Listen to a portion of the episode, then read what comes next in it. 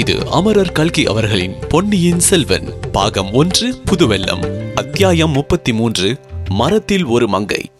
கோட்டை தளபதியின் இரு ஆட்களும் தன் இரண்டு பக்கத்தில் வர வந்தியத்தேவன் தஞ்சை கோட்டையை சுற்றி பார்க்க புறப்பட்டான். தான் தப்பித்து ஓடிவிடாமல் பார்த்து கொள்ளவே அவர்கள் தன்னுடன் வருகிறார்கள் என்பதை பற்றி அவனுக்கு சந்தேகம் இருக்கவில்லை. கோட்டை வாசல் வழியாக வெளியே யாரையும் போக விடாமல் பார்த்து கொள்ளும்படி கட்டளை பிறந்திருக்கும் என்பதில் ஐயமில்லை. ஆனால் அவன் அன்று முன்னிரவுக்குள் தப்பி சென்றே தீர வேண்டும். பெரிய பழுவேட்டரையர் வந்துவிட்டால் பிறகு தப்பித்து செல்ல இயலாத காரியம். உயிர் பிழைத்திருப்பதே முடியாத காரியமாகிவிடும்.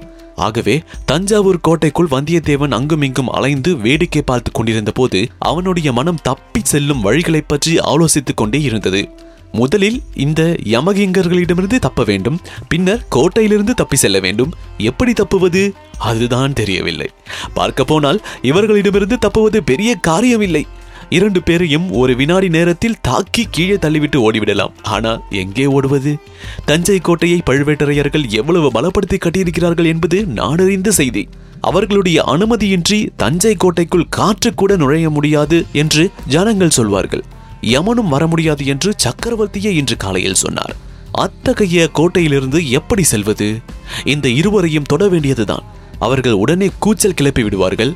அடுத்த கணத்தில் தான் பாதாள சிறைக்கு போக நேரிடும் அல்லது உயிரிழக்க நேரிடும். இவர்களை தாக்குவதில் பயனில்லை. தாக்காமல் தந்திரத்தினாலேயே தப்பிக்க வேண்டும். அப்படி தப்பித்த பிறகு கோட்டையிலிருந்து வெளியேற வழி தேட வேண்டும். எவ்வளவு பலமான கோட்டையாயிருந்தாலும் ரகசிய சுரங்க வழி இல்லாமல் போகாது. அதை எப்படி கண்டுபிடிப்பது? அது யாருக்கு தெரிந்திருக்கும்? தெரிந்தவர்கள் யாரேனும் இருந்தால் தனக்கு சொல்வார்களா? என்ற ஐயம் மனதிற்குள் சந்தேகத்தை எழுப்பியது. இப்படி பல வகையாக சிந்தித்துக் கொண்டே நடந்தபோது சற்றென்று பழுவூர் இளையராணியின் நினைவு வந்தது. ஆஹா அந்த கோட்டைக்குள் யாராவது தனக்கு உதவி செய்வதாய் இருந்தால் அந்த மாதரசி தான் செய்யக்கூடும். அதுவும் சந்தேகம்தான். ஆனால் ஆழ்வார்க்கடியானின் பெயரை சொல்லி ஏதேனும் தந்திர மந்திரம் செய்து பார்க்கலாம். அப்படி பார்ப்பதற்கு முதலில் பெரிய பழுவேட்டரையரின் அரண்மனையை கண்டுபிடிக்க வேண்டும். கண்டுபிடித்தாலும் தான் அங்கே ராணியை பார்க்க செல்வது இந்த தடியர்களுக்கு தெரியக்கூடாது. தெரிந்தால் இவர்கள் போய் சின்ன பழுவேட்டரையரிடம் சொல்லிவிடுவார்கள். அதிலிருந்து என்ன விபரீதம் நேருமோ? யார் கண்டது? ஒருவேளை பெரிய பழுவேட்டரையர் அரண்மனையில் இருக்கும் போதே அவரே வந்துவிட்டால் என்ன செய்வது? சிங்கத்தின் குகைக்குள் நாமாக சென்று தலையை கொடுப்பது போலவே ஆகுமே. வந்தியத்தேவனுடைய மனம் சிந்தித்துக் கொண்டிருந்த போது அவனுடைய வாயும் கண்களும் சும்மா இருந்து விடவில்லை. பின்னோடு வந்தவர்களை அது என்ன இது என்ன? அது யார் அரண்மனை? இது யார் மாளிகை? இது என்ன கட்டிடம்? என்ன கோபுரம்? என்றெல்லாம் அவன் வாய் கேட்டுக்கொண்டே இருந்தது. அவனுடைய காதுகள் இது பெரிய பழுவேட்டரையர் அரண்மனை அல்லது பழுவூர் இளையராணியின் அரண்மனை என்ற மறுமொழி வருகிறதா? என்று கூர்ந்து கவனித்துக் கொண்டே இருந்தன. அவனுடைய கண்களோ அப்புறமும் இப்புறமும் நாலாபுறமும் கவனமாக பார்த்து கொண்டு வந்தன. அப்படி பார்த்து வந்தபோது ஒரு விஷயம் அவன் கண்கள் வழியாக மனதில் நன்கு பதிந்தது. கோட்டைக்குள்ளே பிரதான வீதிகள் விசாலமாகவும் ஜனப்போக்குவரத்து நிறைந்ததாகவும் இருந்த போதிலும் சந்து பொந்துகளும் ஏராளமாக இருந்தன. மரமடர்ந்த தோட்டங்களும் அதிகமாக இருந்தன. அந்த சந்து பொந்துகளின் வழியாக சென்று அடர்ந்த தோட்டங்களுக்குள் புகுந்து மறைந்து கொள்வது அசாத்தியமான காரியம் அல்ல ஒரு நாள் இரண்டு நாள் கூட தலைமறைவாக இருப்பது சாத்தியம்தான். ஆனால் யாரும் பாராத சமயத்தில் மறைந்து கொள்ள வேண்டும். யாரும் தேடாமல் இருக்க வேண்டும். சின்ன பழுவேட்டரையர் அவருடைய கணக்கற்ற ஆட்களை தேடுவதற்கு ஏவி விட்டால் மறைந்திருப்பது சாத்தியமல்ல. அல்லது யாருடைய வீட்டுக்குள்ளாவது புகுந்து அடைக்கலம் பெற வேண்டும். அம்மாதிரி தஞ்சை கோட்டைக்குள் தனக்கு அடைக்கலம் யார் கொடுப்பார்கள்? பழுவூர் ராணி கொடுத்தால்தான் கொடுத்தது. தன்னுடைய கற்பனா சக்தி எல்லாம் பிரயோகித்து அவனிடம் கதை கட்டி சொல்லி நம்பும்படி செய்ய வேண்டும். அதற்கு முதலில் இவர்களிடமிருந்து தப்பித்து நழுவ வேண்டும் என்று தனது மனதிற்குள் எண்ணிக்கொண்டே இருந்தான் வந்தியத்தேவன். இவ்வாறு சென்று கொண்டிருக்கும் போது குறுக்கு வீதியில் ஒரு திருப்பத்துக்கு வந்ததும் பிரதான வீதி வழியாக ஒரு பெரிய கும்பல் வாத்திய கோஷ ஜெயகோஷ முழக்கங்களுடன் போய்க் கொண்டிருப்பதை பார்த்து வந்தியத்தேவன் இவ்வாறு நினைத்தான்.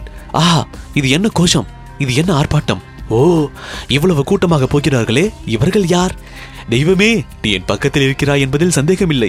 இதோ ஒரு வழி புலப்படுகிறது. இதோ ஒரு துணை தோன்றுகிறது என்று நினைத்துக்கொண்டு அந்த கும்பலில் சென்றவர்கள் வேலக்கார படையினர் என்பதை தெரிந்து கொண்டான். வழக்கம் போல் மகாராஜாவை தரிசனம் செய்துவிட்டு அவர்கள் கோட்டையை விட்டு வெளியேறுகிறார்கள் போலும். இந்த கூட்டத்தில் தானும் கலந்து விட்டால் ஆஹா தப்புவதற்கு இதை காட்டிலும் வேறு சிறந்த உபாயம் என்ன? பின்னோடு வருகிறவர்கள் அவ்வளவு சுலபத்தில் தன்னை விட்டுவிட மாட்டார்கள். தான் கூட்டத்தில் கலந்தால் அவர்களும் கூட தொடர்ந்து வருவார்கள். கோட்டை வாசல் வழியாக வெளியேறுவதும் எளிதாக இராது. வாசற் காவல் செய்வோர் அவ்வளவு ஏமாந்தவர்களாக இருந்து விடுவார்களா? தன்னை கண்டுபிடித்து தடுத்து நிறுத்திவிட மாட்டார்களா? ஆயினும் ஒரு பிரயத்தனம் செய்து பார்க்க வேண்டியதுதான். வேறு வழி இல்லை. கடவுளே பார்த்து காட்டி இருக்கும் இந்த வழியே உபயோகித்துக் கொள்ளாவிட்டால் தன்னை போன்ற மூடன் வேறு யாரும் இல்லை. வழக்கம் போல் பின்னோடு வந்தவர்களை பார்த்து இது என்ன கூட்டம்? என்று வந்தியத்தேவன் கேட்டான். வேலைக்கார படை என்று சொன்னதும் அந்த படையை பற்றிய விவரங்களை கேட்டலானான். அத்தகைய வீரப்படையில் தானும் சேர்ந்துவிட விரும்புவதாக ஆகையால் நெருங்கி பார்க்க வேண்டும் என்றும் சொன்னான். இப்படியெல்லாம் பேசிக்கொண்டே வேலைக்கார படையை அணுகினான். சிறிது நேரத்தில் முன்னால் தாரை தப்பட்டை முழங்குகிறவர்களை பார்க்க வேண்டும் என்று சொல்லிக்கொண்டே வேலைக்கார படை கூட்டத்தில் கலந்துவிட்டான். கூட்டம் மேலும் போக போக இவனும் ஒரே இடத்தில் நில்லாமல் மேலும் கீழும் அப்பாலும் இப்பாலும் நகர்ந்து கொண்டிருந்தான். வேலைக்கார படை வீரர்களை காட்டிலும் அதிக உற்சாகத்துடன் கோஷங்களை செய்தான். அவ்வீரர்களில் சிலர் இவனை உற்று உற்று பார்த்தார்கள். இவன் யார் பைத்தியக்காரன்? என்ற பாவனையில் சிலர் பார்த்தார்கள். மிதமிஞ்சிய மதுபானம் செய்தவன் போல் இருக்கிறான் என்ற பாவனையில் சிலர் பார்த்தார்கள்.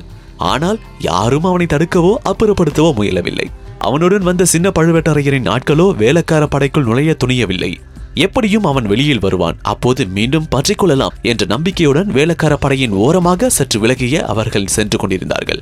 அச்சமயம் வீதியில் எதிர்ப்புறமாக தயிர் கூடையுடன் வந்து கொண்டிருந்த ஒரு ஸ்திரீ வேலைக்கார படைக்கு ஒதுங்கி ஒரு சந்தில் நின்றார் அந்த வீரர்களில் ஒருவன் அம்மா தாகமாயிருக்கிறது கொஞ்சம் தயிர் தாருங்களே என்றான்.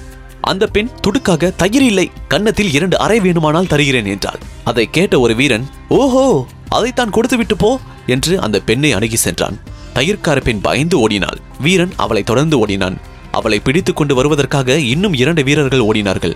ஓடியவர்கள் அனைவரும் தலைக்கு தலை ஒவ்வொரு விதமாக கூச்சல் போட்டுக்கொண்டே ஓடியபடியால் விஷயம் என்ன என்பதை யாருக்கும் தெரியவில்லை. ஏதோ தமாஷ் நடக்கிறது என்று மட்டும் எல்லோரும் எண்ணினார்கள். இதையெல்லாம் பார்த்து கொண்டிருந்தான் வல்லவரையன். அந்த ஒரு கணத்தில் அவன் மனதிற்குள் தீர்மானத்துக்கு வந்துவிட்டான். தீர்மானிப்பதும் தீர்மானத்தை காரியத்தில் நிறைவேற்றுவதும் வந்தியத்தேவனுக்கு ஒன்றுதான். தீர்மானித்த பிறகு தயங்குவது என்பது அவனுடைய இயற்கைக்கு விரோதமானது. எனவே ஓடு ஓடு பிடி பிடி என்று கூவிக்கொண்டே வந்தியத்தேவனும் தையற்கார பெண்ணை துரத்திக் கொண்டு ஓடியவர்களை தொடர்ந்து தானும் ஓடினான். அந்த பெண் சற்று தூரம் ஓடி ஒரு குறுகிய சந்தில் திரும்பினாள். பின் தொடர்ந்து ஓடியவர்கள் அங்கே போய் பார்த்தபோது தயிர்க்கார பெண்ணை காணவில்லை. மாயமாய் மறைந்து விட்டாள். துரத்தி வந்த வீரர்களும் அவளை பற்றி அப்புறம் கவலைப்படவில்லை. திரும்பி விட்டார்கள். வந்தியத்தேவன் மட்டும் திரும்பவில்லை. அந்த பெண் புகுந்து சென்று சந்து வழியாகவே மேலும் ஓடினாள். இன்னும் இரண்டு மூன்று சந்துகள் புகுந்து திரும்பிய பிறகே ஓட்டத்தை நிறுத்தி மெதுவாக நடந்தான். வேலைக்கார படை சாதாரணமாக கோட்டையிலிருந்து வெளியேறும் நேரம் சூரியாஸ்தமன நேரம் அல்லவா? வந்தியத்தேவன் இப்போது புகுந்து சென்ற சந்துகளில் ஏற்கனவே இருள் சூழ்ந்துவிட்டது. இருபுறமும் சில இடங்களில் மதில் சுவராய் இருந்தது. சில இடங்களில் செடி கொடிகள் அடர்ந்த வேலியாக இருந்தன. வந்தியத்தேவன் எங்கும் நிற்காமல் போய்கொண்டே இருந்தான். திசையை பற்றி அவன் கவலைப்படவில்லை. பெரிய வீதிகளில் புகாமல் சந்து பொந்துகளின் வழியாக புகுந்து போனால் எப்படியும் கோட்டை வெளிச்சுவரை அடைந்தே தீர வேண்டும். கோட்டை சுவரை அடைந்த பிறகு என்ன செய்வது என்பதை பிறகு தீர்மானித்துக் கொள்ளலாம். யோசித்து யுக்திகள் கண்டுபிடிப்பதற்கு தான் இரவெல்லாம் நேரம் இருக்கிறதே என்று மனதிற்குள் எண்ணினான். சற்று நேரத்திற்கெல்லாம் நன்றாக இருட்டிவிட்டது. அவன் சென்ற பாதை கடைசியில் ஒரு மதில் சுவரில் வந்து முடிந்தது. இருட்டில் நடந்து வந்த வந்தியத்தேவன் அச்சுவரின் மேல் லேசாக மோதிக்கொண்டான். சுவர் என்று மட்டும் தெரிந்தது. அது என்ன சுவர்? எவ்வளவு உயரமான சுவர் என்று ஒன்றும் தெரியவில்லை. அநேகமாக அது கோட்டை மதில் சுவராக இருக்கலாம். அப்படியானால் இங்கேயே உட்கார்ந்து விடுவதுதான் சரி. சிறிது நேரத்திற்கெல்லாம் சந்திரன் உதயமாகும்.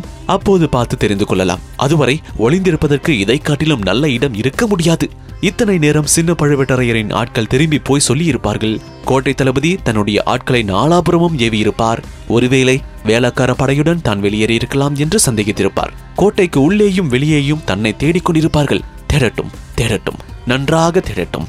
அவர்களை எல்லாம் ஏமாற்றிவிட்டு நான் இக்கோட்டையை விட்டு தப்பித்து செல்லாவிட்டால் நான் வானர் குலத்தவன் அல்ல என் பெயரும் வந்தியத்தேவன் அல்ல. ஆனால் சந்திரன் உதயமாகி நிலா அடிக்க தொடங்கிவிட்டால் பழுவேட்டரையர் ஆட்களுக்கும் வசதியாக போய்விடும். தன்னை தேடி இங்கே வந்தாலும் வந்து விடுவார்கள். வந்தால் வரட்டும் தாராளமாய் வரட்டும். இந்த அடர்ந்த தோப்புக்குள் ஒளிந்து கொண்டால் யார்தான் தேடி கண்டுபிடிக்க முடியும்? இப்படி எண்ணிக்கொண்டே வந்தியத்தேவன் சுவரின் மீது சாய்ந்து கொண்டு உட்கார்ந்தான். இளம் பிள்ளையாதனால் பகல் எல்லாம் அலைந்து களைத்திருந்தபடியால் கண்ணை சுழற்றிக் கொண்டு தூக்கம் வந்தது.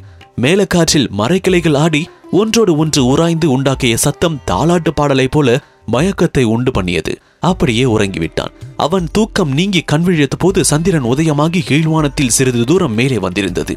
அடர்ந்த மரக்கிளைகளின் வழியாக நிலா வெளிச்சம் வந்து சுற்றுப்புற காட்சிகளை அரைக்குறையாக அவனுக்கு காட்டியது. தனது நிலை என்ன என்பதை வந்தியத்தேவன் ஞாபகப்படுத்திக் கொண்டான். சுவரில் சாய்ந்தபடி தான் தூங்கிவிட்டது அவனுக்கு வியப்பை அளித்தது. அதை காட்டிலும் துயில் நீங்கி விழித்துக் கொண்டது ஆச்சரியம் அளித்தது. தன்னுடைய துயிலை நீக்கி விழிக்க செய்த காரணம் யாது? ஏதோ ஒரு குரல் கேட்டது போல் தோன்றியதே. அது மனித குரலா அல்லது விலங்கின் குரலா? அல்லது இரவில் விழித்திருக்கும் பறவையின் குரலா? குரல் கேட்டதுதான் உண்மையா? வந்தியத்தேவன் அண்ணாந்து பார்த்தான்.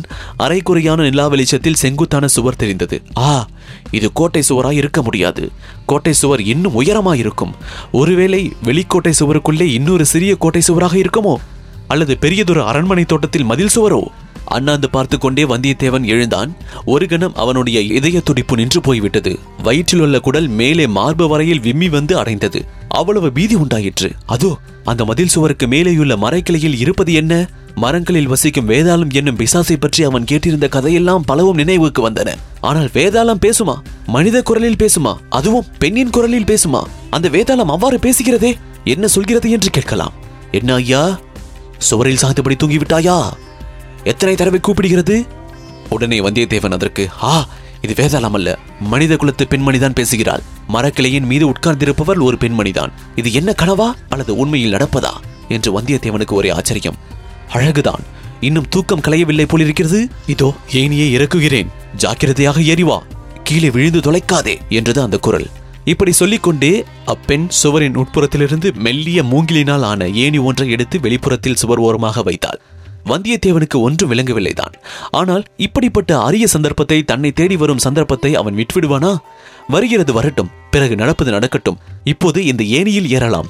சுவரின் உச்சியை அடைந்த பிறகு மற்ற விவரங்களை கேட்டு தெரிந்து கொள்ளலாம். ஏனியில் முக்கால் பங்கு அவன் ஏறிய போது அந்த பெண் மறுபடியும் நல்ல தாமதக்காரன் நீ. அங்கே இளையராணி அம்மா காத்துக் கொண்டிருக்கிறாள். இங்கே நீ மதில் சுவரில் சாய்ந்து தூங்கிக் கொண்டிருக்கிறாய் என்றாள். இப்போது ஏற்பட்ட அதிர்ச்சியினால் வந்தியத்தேவன் ஏனியிலிருந்து நழுவி விழுந்து விட இருந்தான். நல்ல வேளையாக அங்கே சுவரில் நீட்டிக் கொண்டிருந்த கல்லை பிடித்துக் கொண்டு ஜமாளித்தான் இளையராணி என்றால் பழுவூர் இளையராணியாகத்தான் இருக்கும். நான் இங்கே வந்து உட்கார்ந்தது அவளுக்கு எப்படி தெரிந்தது? மாய மந்திரம் ஏதோ அவள் அறிந்திருக்க வேண்டும். தன்னை பார்ப்பதில் அவளுக்கு இவ்வளவு சிரத்தை ஏற்பட காரணம் என்ன? ஒருவேளை ஒருவேளை வேறு எவனுக்காகவோ வைத்து ஏனியில் நான் ஏறிவிட்டனோ? எப்படியாயிருந்தாலும் இருக்கட்டும் முன் வைத்து காலை பின் வைக்க முடியாது. எல்லாம் சற்று நேரத்தில் தெரிந்து போய் விடுகிறது. சுவரின் உச்சி அருகில் வந்ததும் அவனுடைய கையை பிடித்து அந்த பெண் தூக்கிவிட்டாள். அப்போது நிலா வெளிச்சம் அவன் முகத்தில் அடித்தது. இதற்குள் ஆச்சரியப்படும் சக்தியையே வந்தியத்தேவன் எழுந்து விட்டான் அதனால்தான் அவளுடைய முகம் வேலைக்கார படையினர் துரத்திய தயிர்கொடைக்காரியின் முகம் போல தோன்றியும் அவன் சுவரிலிருந்து தவறி விழவில்லை. இன்றிரவு இதற்கு மேல் என்னென்ன வியப்பான நிகழ்ச்சிகள் நடந்தாலும் வியப்படைவதற்கு இடமில்லை. உம் ஏன் விழித்துக் கொண்டு சுவர் மேலேயே உட்கார்ந்திருக்கிறாய்? ஏனியை எடுத்து உள்ளே இறக்கிவிட்டு குதி சீக்கிரம் என்று சொல்லிக்கொண்டே அந்த பெண் சரசரவென்று மரக்கிளையிலிருந்து கீழே இறங்கினாள். வந்தியத்தேவன் அவள் கூறியவாறே செய்தான். இவன் இறங்கிய இடம் ஒரு விஸ்தாரமான தோட்டம் என்று தெரிந்தது. சற்று தூரத்தில் ஒரு பெரிய அரண்மனையின் மாடக்கூட கோபுரங்களும் சிகரங்களும் மங்கிய நிலா வெளிச்சத்தில் சொப்பன உலக காட்சியைப் போல் தோன்றியன. அது யாருடைய அரண்மனை என்று வந்தியத்தேவன் கேட்பதற்காக தொண்டையை கணைத்துக் கொண்டான். உடனே அந்த பெண் என்று சொல்லி உதட்டில் விரலை வைத்து எச்சரித்துவிட்டு முன்னால் நடந்தாள் வந்தியத்தேவன் அவளை தொடர்ந்து சென்றான். இதனுடைய தொடர்ச்சியை அத்தியாயம் முப்பத்தி நான்கு லதா மண்டபம் இதில் தொடர்ந்து கேட்கலாம். இந்த தொகுப்பினை உங்களுக்காக வாசித்து நான் டிஜே முருகா. இன்ஸ்டாகிராமில் என்ன ஃபைன் செய்யுங்க. முருகன் டாட் டிஜே மற்றும் ஃபேஸ்புக்கில் ஃபைன் செய்ய இந்த சவுத் ரேடியோஸ் ஆப்பினுடைய இடது பக்க மேல் மூலையில் உள்ள ஷேர் பட்டனை கிளிக் செய்யுங்க. மீண்டும் மற்றொரு பாட்காஸ்டில் சந்திப்போம். நன்றி வணக்கம்.